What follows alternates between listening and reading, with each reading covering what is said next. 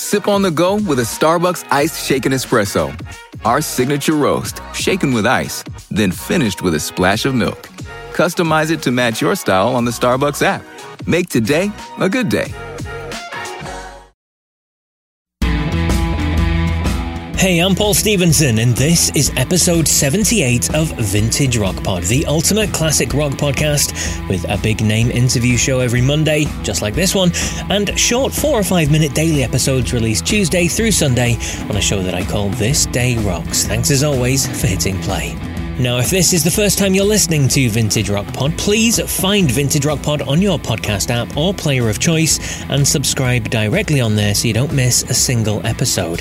As I said, one comes out every single day, and you can only get all the episodes on the Vintage Rock Pod feed, so give it a like or subscribe separately on there too. I've had so many new listeners get on board lately. It's brilliant to hear from everyone, new and old, so thank you so much.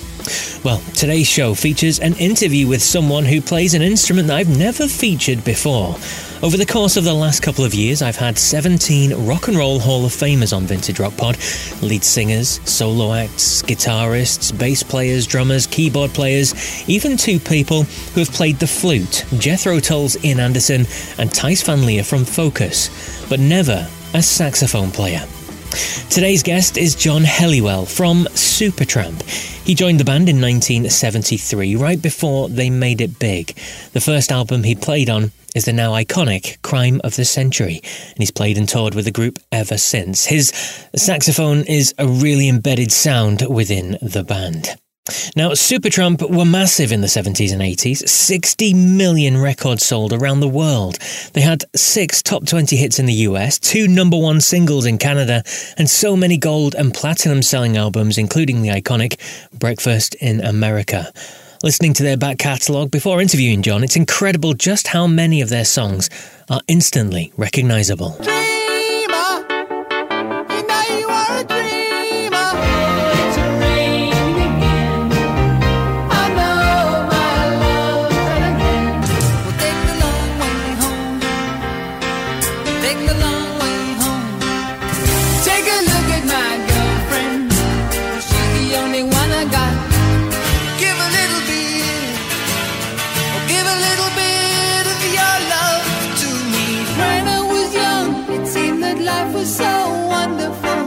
Told you. So it was great to be joined by John to get all his stories from his many years with the group. The classic lineup being him, Rick Davies, Roger Hodgson, Dougie Thompson, and Bob Siebenberg. I think that's how you say it.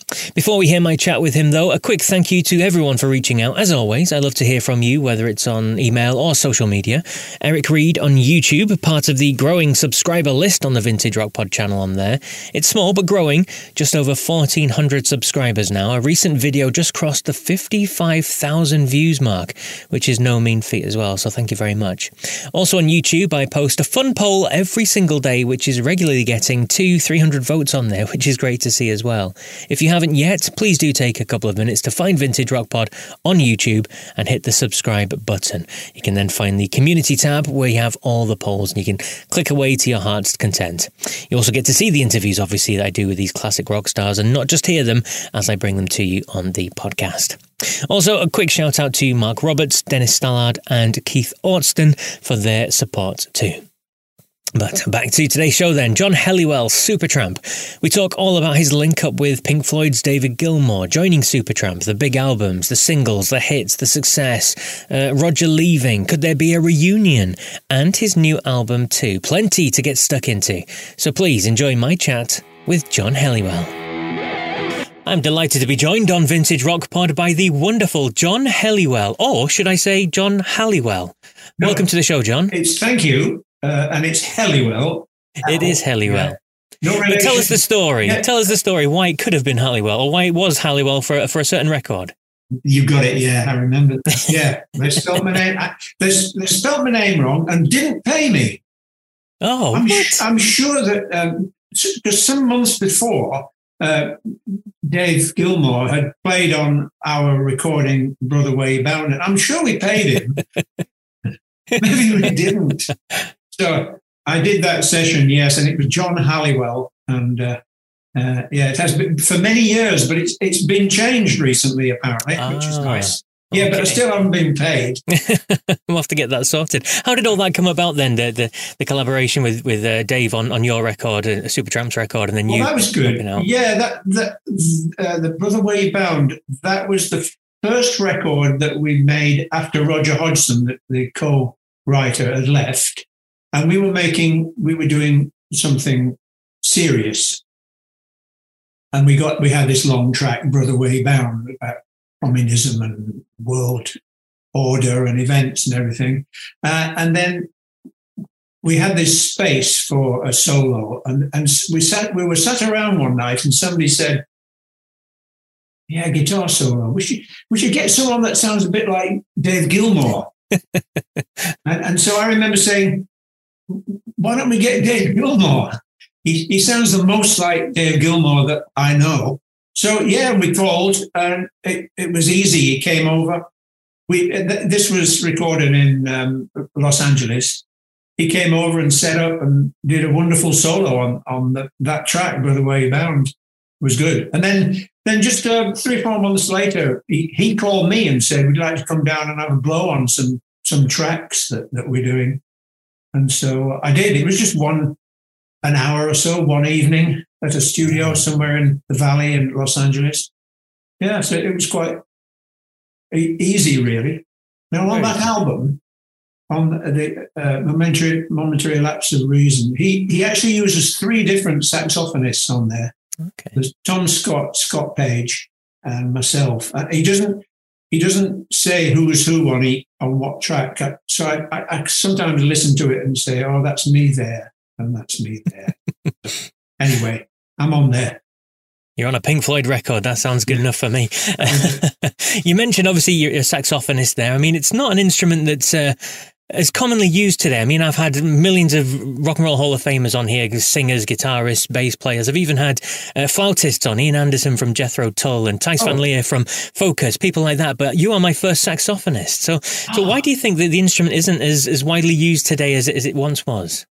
Yeah, I mean, coming up in the R and B stuff of the fifties and sixties, saxophones were used like maybe with Bill Haley's rock and roll and all that they were used there. Then, but then when when rock music sort of sort of went into flower power and then changed into progressive and everything, there weren't so many uh, wind players, shall we say. Mm-hmm. Very distinctive lack of trumpet and, and stuff, maybe a flute and saxophone. So yes, it was one of the advantages that we had when when Supertramp uh, got together. They had a saxophone player before me, and, th- and then I joined in '73. Yep. And and they must have liked that sort of sound that they had.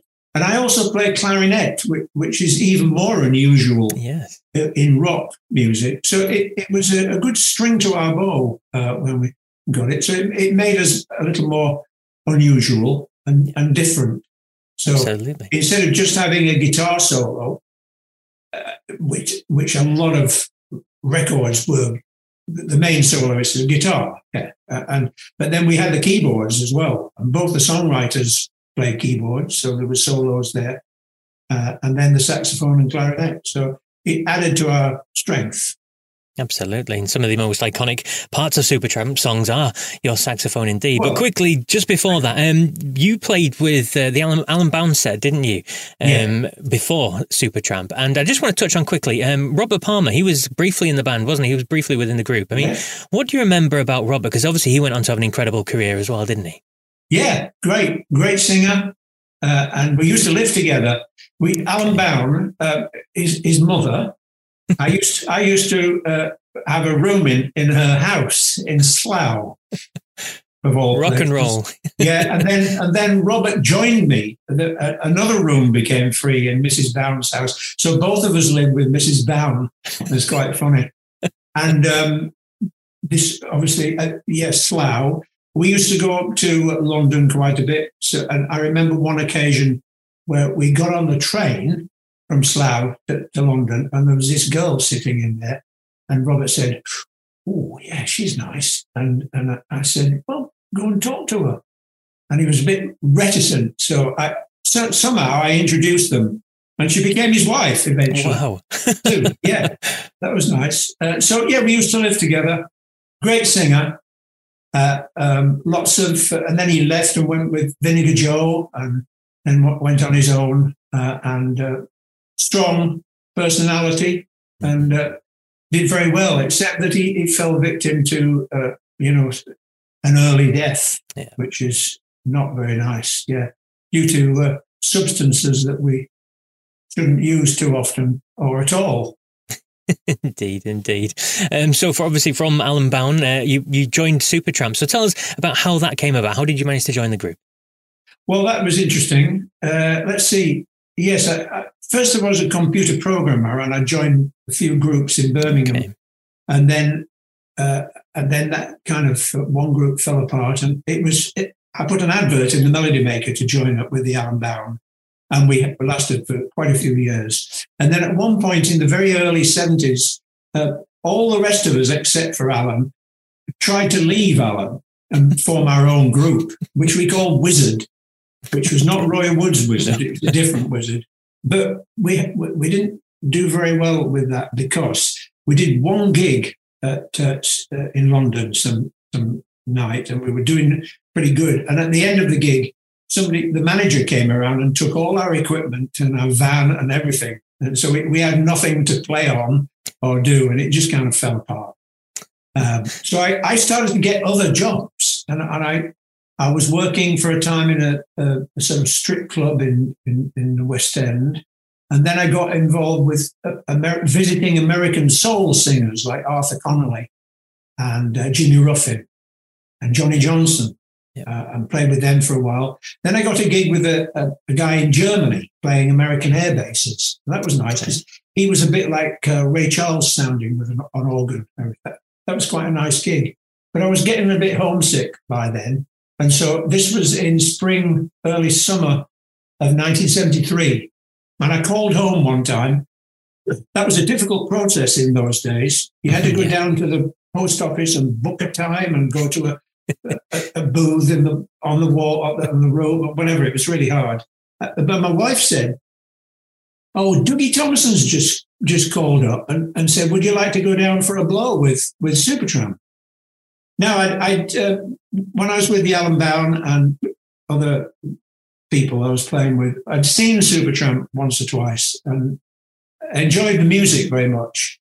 And then Dougie Thompson had been in the Alan Bown yes. group uh, towards the end. And then he joined Supertramp from an audition and he'd been playing with them for a couple of years. so he said, Would you like to come down for a blow to my wife?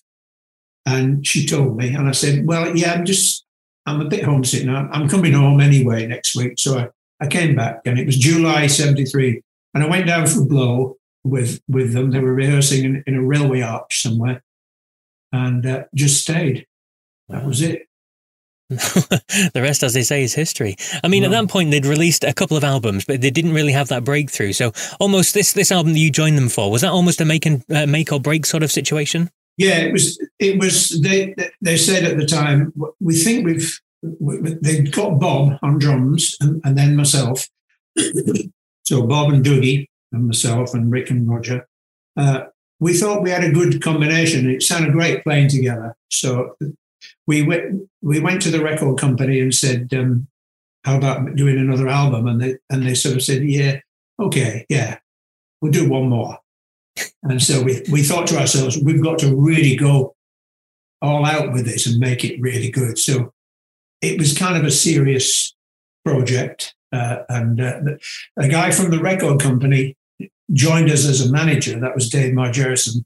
And so he was looking after us. Yep. And he got us all together in a farmhouse in the country, as you did back in the, in the 70s. And we rehearsed a lot. And then we got a really good producer, Ken Scott, and we thought we had a good, a really good album, and we we did our best and made it, and it was kind of hi-fi, good sound, really great tunes. So that was Crime of the Century. Yeah. So uh, and then we we sort of went out with that and presented that to the public, and we were we also had the advantage of being quite good live, you know. So yes. people came to the co- concerts and really enjoy, enjoyed the music. So it kind of took off from there we started to, we started doing a tour in 1974, I think, for touring Crime of the Century, and it just kind of built up through the 70s. And Crime of the Century is one of those uh, albums that everybody knows. You say the name and instantly recognizable with, with Supertramp and things like that. I mean, in terms of yeah. a make or break record, it certainly made the band, didn't it? And, and put you on yeah. that path to success. It did. And it was a serious project. And I think one good, one good thing about it is, is that there's a certain enigmaticness about about the tunes. For example, a crime of the century. Yeah. And it can mean a lot of things to a lot of people. It's nothing specific. You know, it's not, I missed the 810 train and my girl's gone sort of thing. Because that's, there's only, that's only about one thing, isn't it? Whereas, whereas they managed to make the, the lyrics, which I'm not great at lyrics, but they managed to make things quite enigmatic. So you can put your own meaning to a lot of the, yeah. the tunes. So, and you mentioned yeah. that about playing live and things. I mean, obviously, at the time, you on stage, you weren't playing the saxophone the whole time. So you're, you're doing various different things, as you said, uh, the clarinet, you were on keyboards at times, different, various different yeah. things on the stage. I mean, how did you feel um, doing that at the time? Oh, well, it was essential, really, because we'd made a, a at least 24 track, multi track album. Yeah.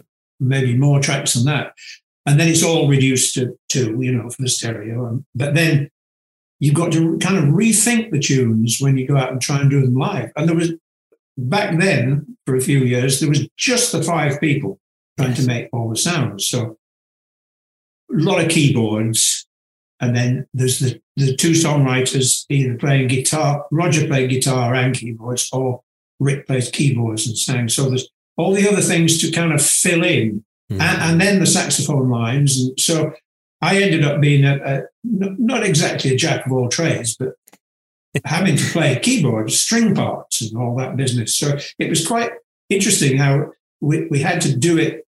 Uh, like I'd have a note going and, and I'd be picking up my clarinet, and, and, then Roger would take over and keep his finger on that note and play more. You know, it, we, it was quite uh, interesting how we managed to do it, but we made it quite a good job of it, really of producing that uh, complicated music just with five people.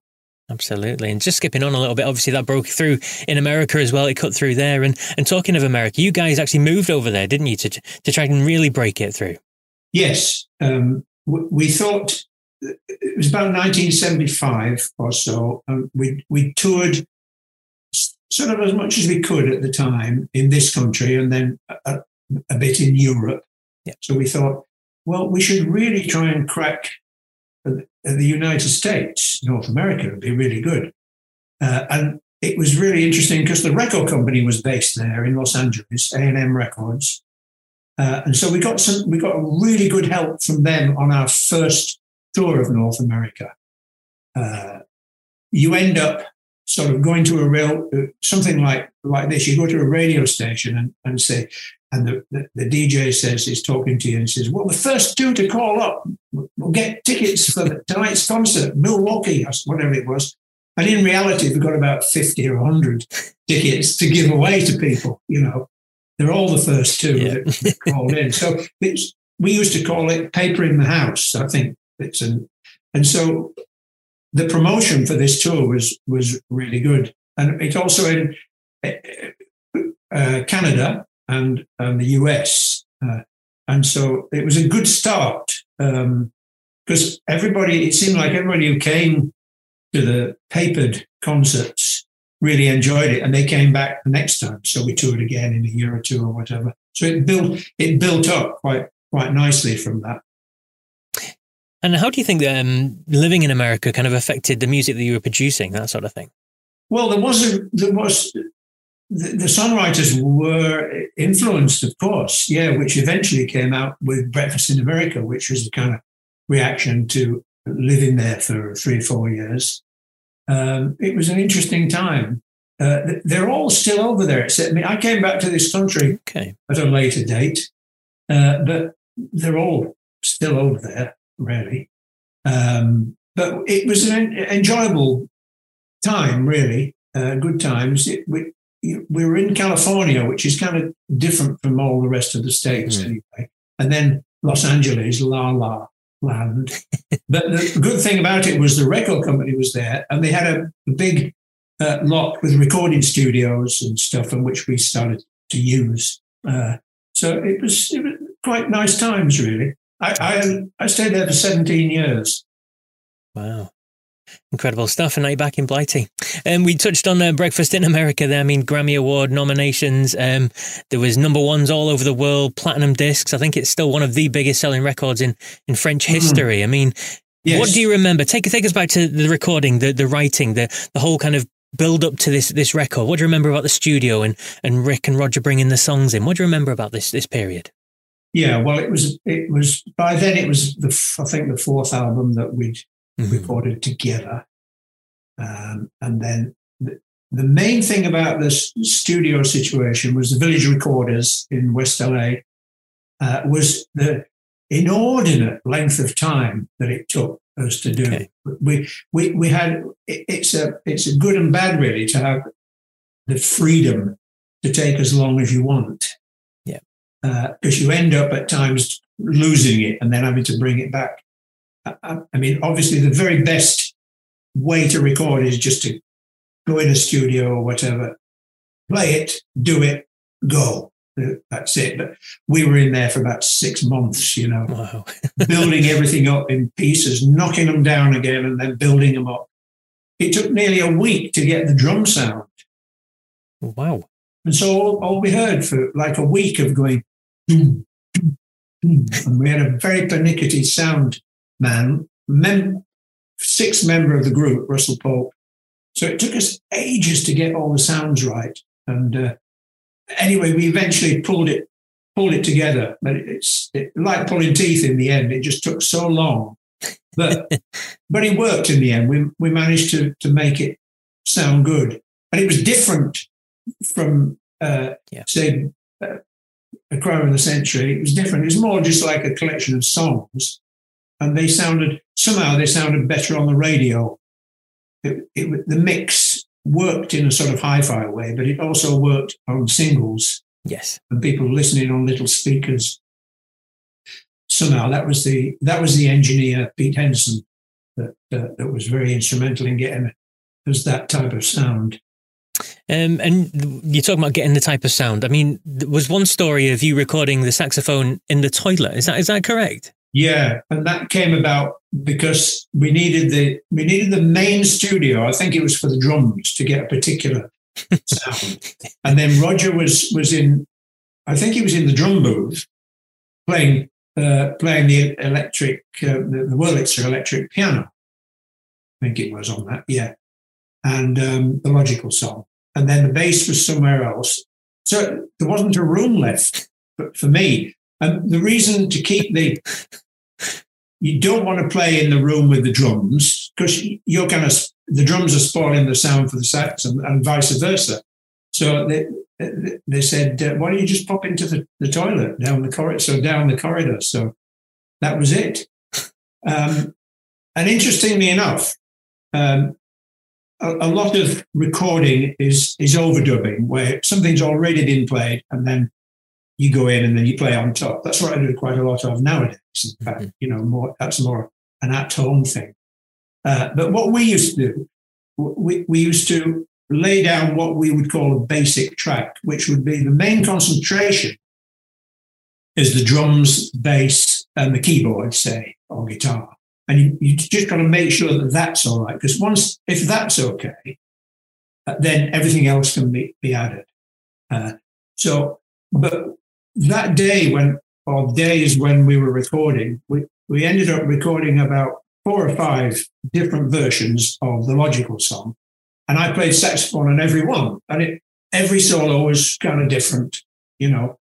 And so, but we went home that night and we took with us the, the basic track, uh, not listening to the saxophone or whatever else was on there. And we just listened to the basic tracks and we all chose eventually the one that sounded the best. So then then we listened to it and turned the saxophone on that was on that track anyway, and that's the one that that that's the, the one that is you is used. You know, so it, there must have been some kind of good sort of working together thing with it. So. Have you ever tried that again, playing the, the saxophone in the toilet for a record? Well, uh, No, I haven't actually. but I've been in a separate room, and yeah. once you're in a separate room, and I normally close my eyes, so I could be anywhere really.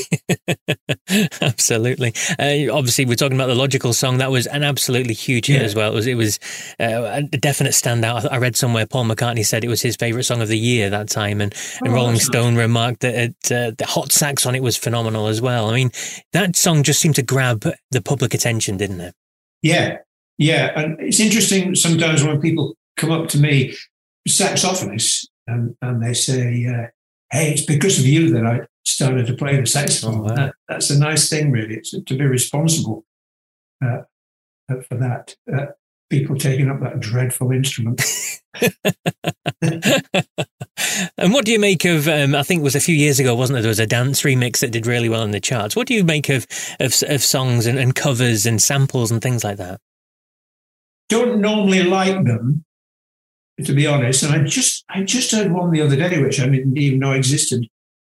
Things you find things on YouTube, you yeah. know, whatever, and it was it was uh, Dreamer, I think, and that was a dance mix of Dreamer, and it was horrific. I mean, I know it's pounding incessant rhythm anywhere, but then to put another one on, and it's normally like, you know, it's normally there's normally a doom in there, uh, so not generally too uh, uh, enamored of them. There was a mix. There was a, a dance mix done of Cannonball from a later album, mm-hmm. Uh, which was that was quite interesting because the track itself was a bit a bit like that to start with. You know, it was an incessant thing. Yeah, so I generally don't like them. My whole thing with music is is most of the, the music that I like is played by real musicians interacting with each other at the time, you know, yeah. which is half true with most of the Supertramp recordings. We were reacting with each other for what we call basic tracks. So that feeling is there, and then other things can be added. But when you start off with um, a machine playing mm-hmm. drums or something, it, it's got to be really good to it's got to be really done well to, to be effective for me anyway. Yeah. Totally agree. Uh, now, in terms of the, the, record itself, Breakfast in America, I mean, you, you, guys were successful obviously before that, but Breakfast in America kind of elevated you to to even higher status, didn't it? I think it was four times platinum or something, the, the sales in America alone. I mean, what was that like at that time to, to suddenly go from being here to being, whoa, up here somewhere? Well, at the beginning, the first six months or so, we were touring, uh, or, or maybe longer, uh, uh, it didn't affect us too too much because we were out on tour. And yeah. the one effect of it was to get really good audiences, full, you know, full all the time. That was good. And then we would go back home and have a rest after that. It kind of knocked us out because we'd made the album and it took months and months. And then we did about eight months of touring uh, and we were all knackered at the end of it. And so we had some time off. So that was the time when we were living in California, Malibu, Topanga, uh, and sort of getting our home homes together and, and everything. So we've never been affected adversely, I don't think, by fame as such. We've, we've always had our feet on the ground. Uh, one reason is that we didn't get famous when we were teenagers. Yeah. So that didn't go to our heads so much. So we were able to to be relatively normal off off stage and out of it. So, which is good. You don't get all the bother. but, but we considered ourselves musicians rather than pop stars. Yes. You know? Yeah. So that, that, that's about it, really. um, and then moving on again a few years, um, when Roger decided to to call it quits and leave the band, I mean, given the success that you'd had up to that point, I mean, how did that feel when when that came around? Um, it seemed inevitable knowing him because uh, we'd had to um, almost tie him up and keep him keep him there when we were recording um, Crime of the Century. He wanted to go to India when we were rehearsing for Crime of the Century. So we persuaded him to stay. So we kept persuading him to stay through the 70s. Uh, and that, but eventually he, he wanted to uh, be able to get more music out and do his own thing or whatever. So he did in 83. So the thing was, there was the, there was the big Breakfast in America explosion, and then there was a massive tour, 79. And then there was there was only one more studio album, and then Roger left, and, and we decided that we would do a, a tour. And it was quite a big tour, uh, open air gigs in Europe, yeah. especially. And uh, that was kind of Roger's farewell, 1983. Uh, and so the feeling was, well, he, has got to do it. What shall we do, the other guys in the band? And we all said, well, we'd, we'd love to be able to just stay on with Rick and, and carry on with, with Supertramp. So it was just a, a decision like that. But then the music that we made, we, we decided, uh, all of us really, that we should do something perhaps a little more serious, just to mm-hmm. uh, mark the direction in which Supertramp may, may be going in the future. So that was that was Brother Where Bound. Yeah. So that set us on on a new a new direction, not quite as poppy, yes, but with some good songs, and so it carried on in in that direction, and we were quite happy to to stay with Rick. Absolutely. And in terms of uh, Supertramp itself, I mean, you guys kind of you, called it quits in the 90s i think it was and then you came back again the 2000 was it 2012 the last time you guys were together? Is there any any thoughts of, of trying to bring it back again? It would be good. It, it would be great. What would be good would be to have the original five. Yes. Because dougie kind of left at some stage when we were working with rick. Uh, and to get roger back and we could probably do really well and make, and do good tours or a tour or whatever. But it's probably going to be too much for the health, mm-hmm. uh, especially Rick, because in um, we were due to do another tour in 2015.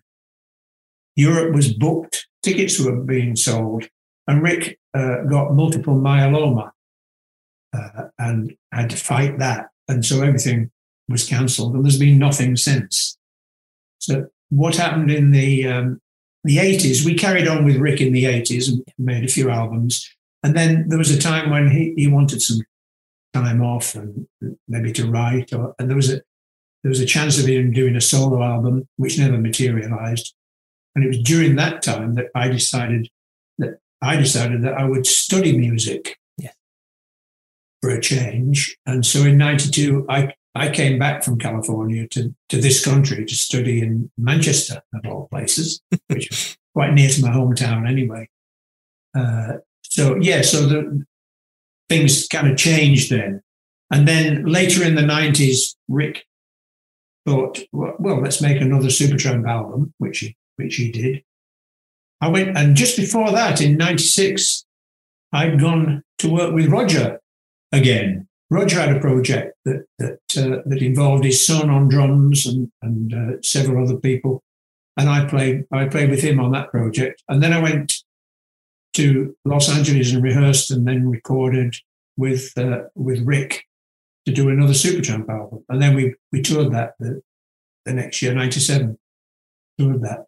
So we, we sporadically played after that. And uh, there was another album in 2002 which was just after the 9 11 incident. So that I was kind of marred by that uh, physically, trying to get to the States and mm. record and everything. And I can't remember all the tours, but 2010 was quite big. Yes. Yep. That was good. Europe, Canada, US. That, that was good.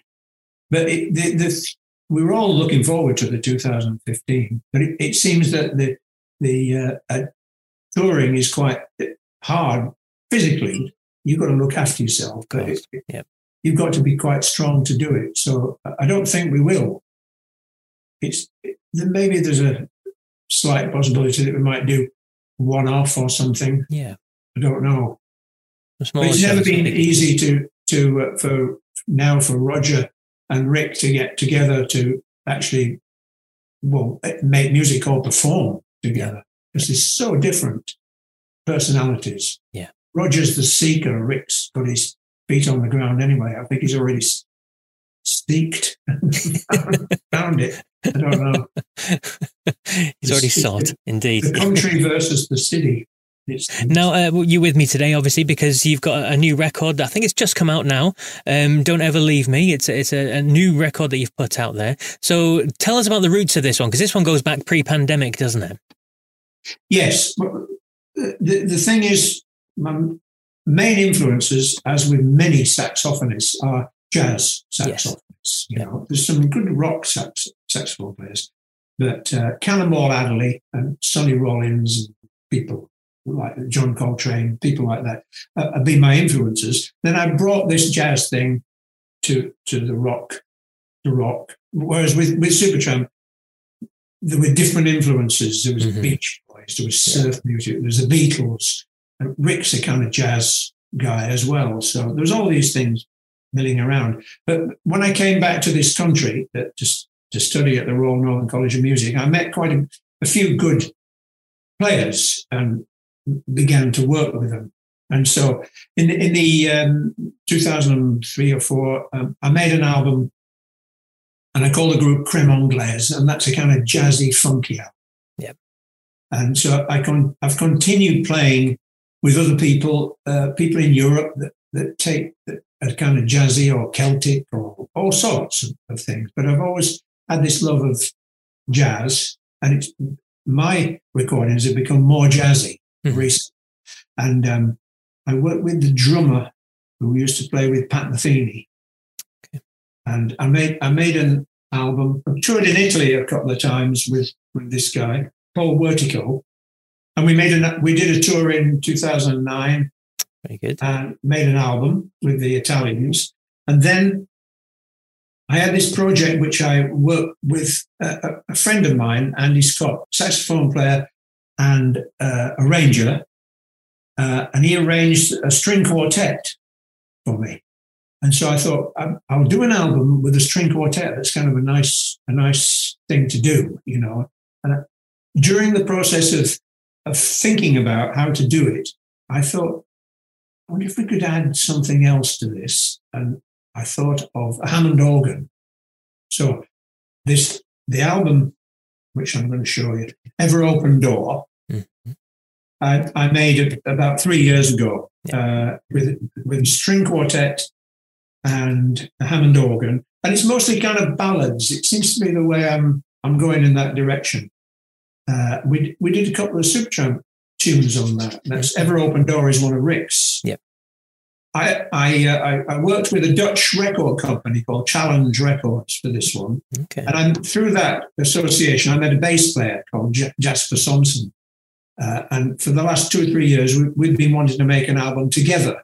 And so we we finally, after many cancellations because of COVID, and all that, we we recorded in Belgium uh, earlier this year in March, and we've got this one, "Don't Ever Leave Me," and so that's with the bass player Jasper, piano and drums. It's like a normal quartet, jazz quartet, and I play clarinet and saxophone.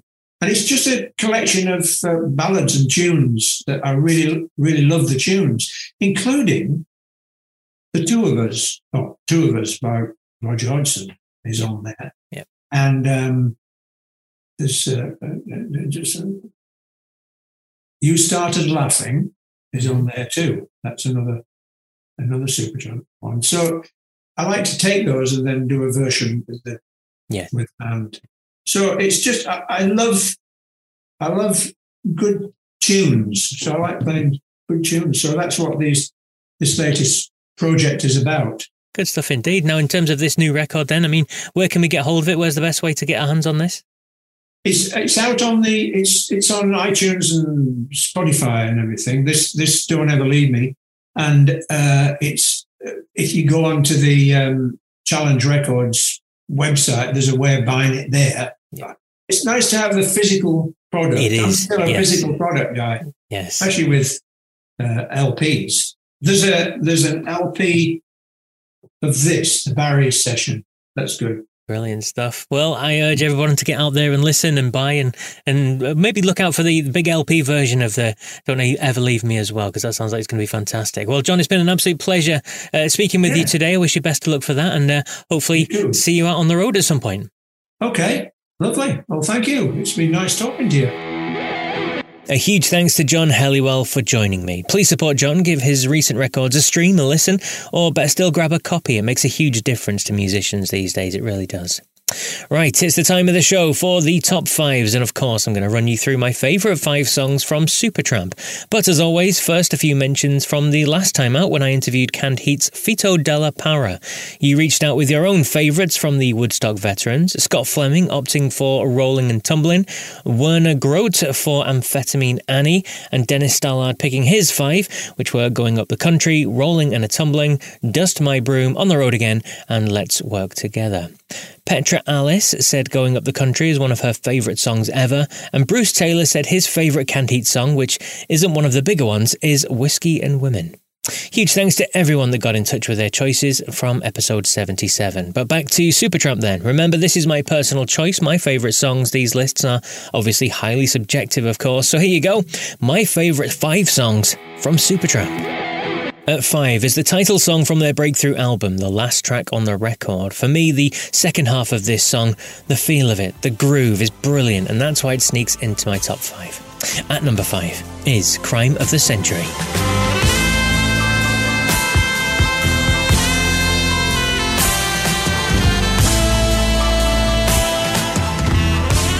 Number four is another song from Crime of the Century. It's uh, over seven minutes long. It's an epic one. It's a deep song with some great musical breaks in it.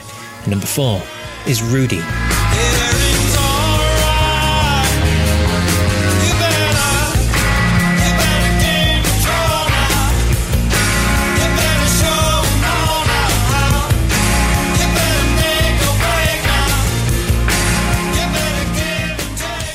Number three is the opening track on 1977's Even in the Quietest Moments album. It's a brilliantly catchy melody, nice and simple, sing along that sticks in your head all day.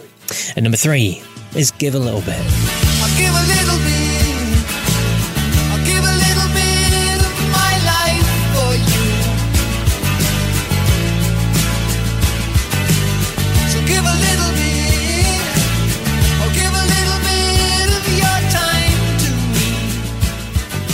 Uh, two is a third track from Crime of the Century. This is the track that first broke through in America, landing at 35 on the Billboard chart.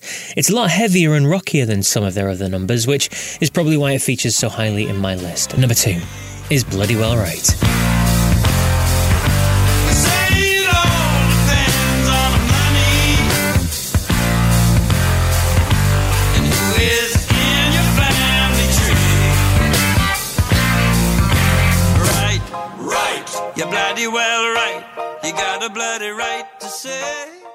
And at number one for me is the lead single from their iconic Breakfast in America record. Going to number one in Canada, top 10 in the UK, Ireland, and US. It remains their biggest hit. Such a catchy song, brilliant phrasing, brilliant hot sax from John on this as well. It's an instantly recognizable tune and deserves the spot at number one on my list. So, the number one song by Supertramp, according to Vintage Rock Pod, is, of course, the logical song.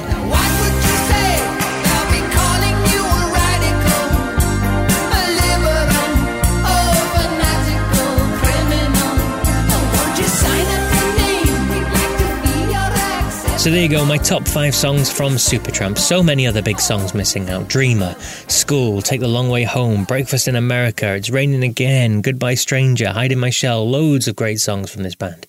As always, though, I love to hear what you think. What do you think I got right? What do you think I got wrong? Message me on the social media platforms. You can find a post that I put up later in the week or email me vintagerockpod at gmail.com and I'll give you a readout on next week's show. But that's it for me then, and this week's big interview show. Thanks again for listening. Make sure you subscribe to Vintage Rock Pod on your podcast app and on YouTube, and I'll be back tomorrow with another This Day Rocks. And remember, if you come across anyone who isn't a fan of rock, just tell them my music is better than yours. Take care.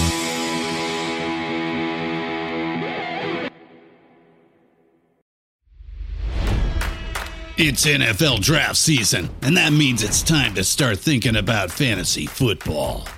FantasyPoints.com features industry leading experts and prognosticators using proprietary hand charted data to help you score more fantasy points. FantasyPoints.com is the place to go for whatever kind of fantasy football you play. Whether you play fantasy football, daily fantasy sports, or do a little bit of everything, Fantasy Points has the meticulously researched content to guide you to victory. And why wait for the fall? Fantasy Points also covers the new spring football league, the UFL. Join the guru, John Hansen, Scott Barrett, Joe Dolan, and other massive names in the fantasy football universe with an exclusive offer. Use code Pantheon for 15% off any fantasy points package, including the all in package, with access to every article, tool, and data nugget that Fantasy Points has to offer. That's fantasypoints.com and code Pantheon for 15% off at Fantasy Points. Fantasypoints.com. Code Pantheon. Score more fantasy points.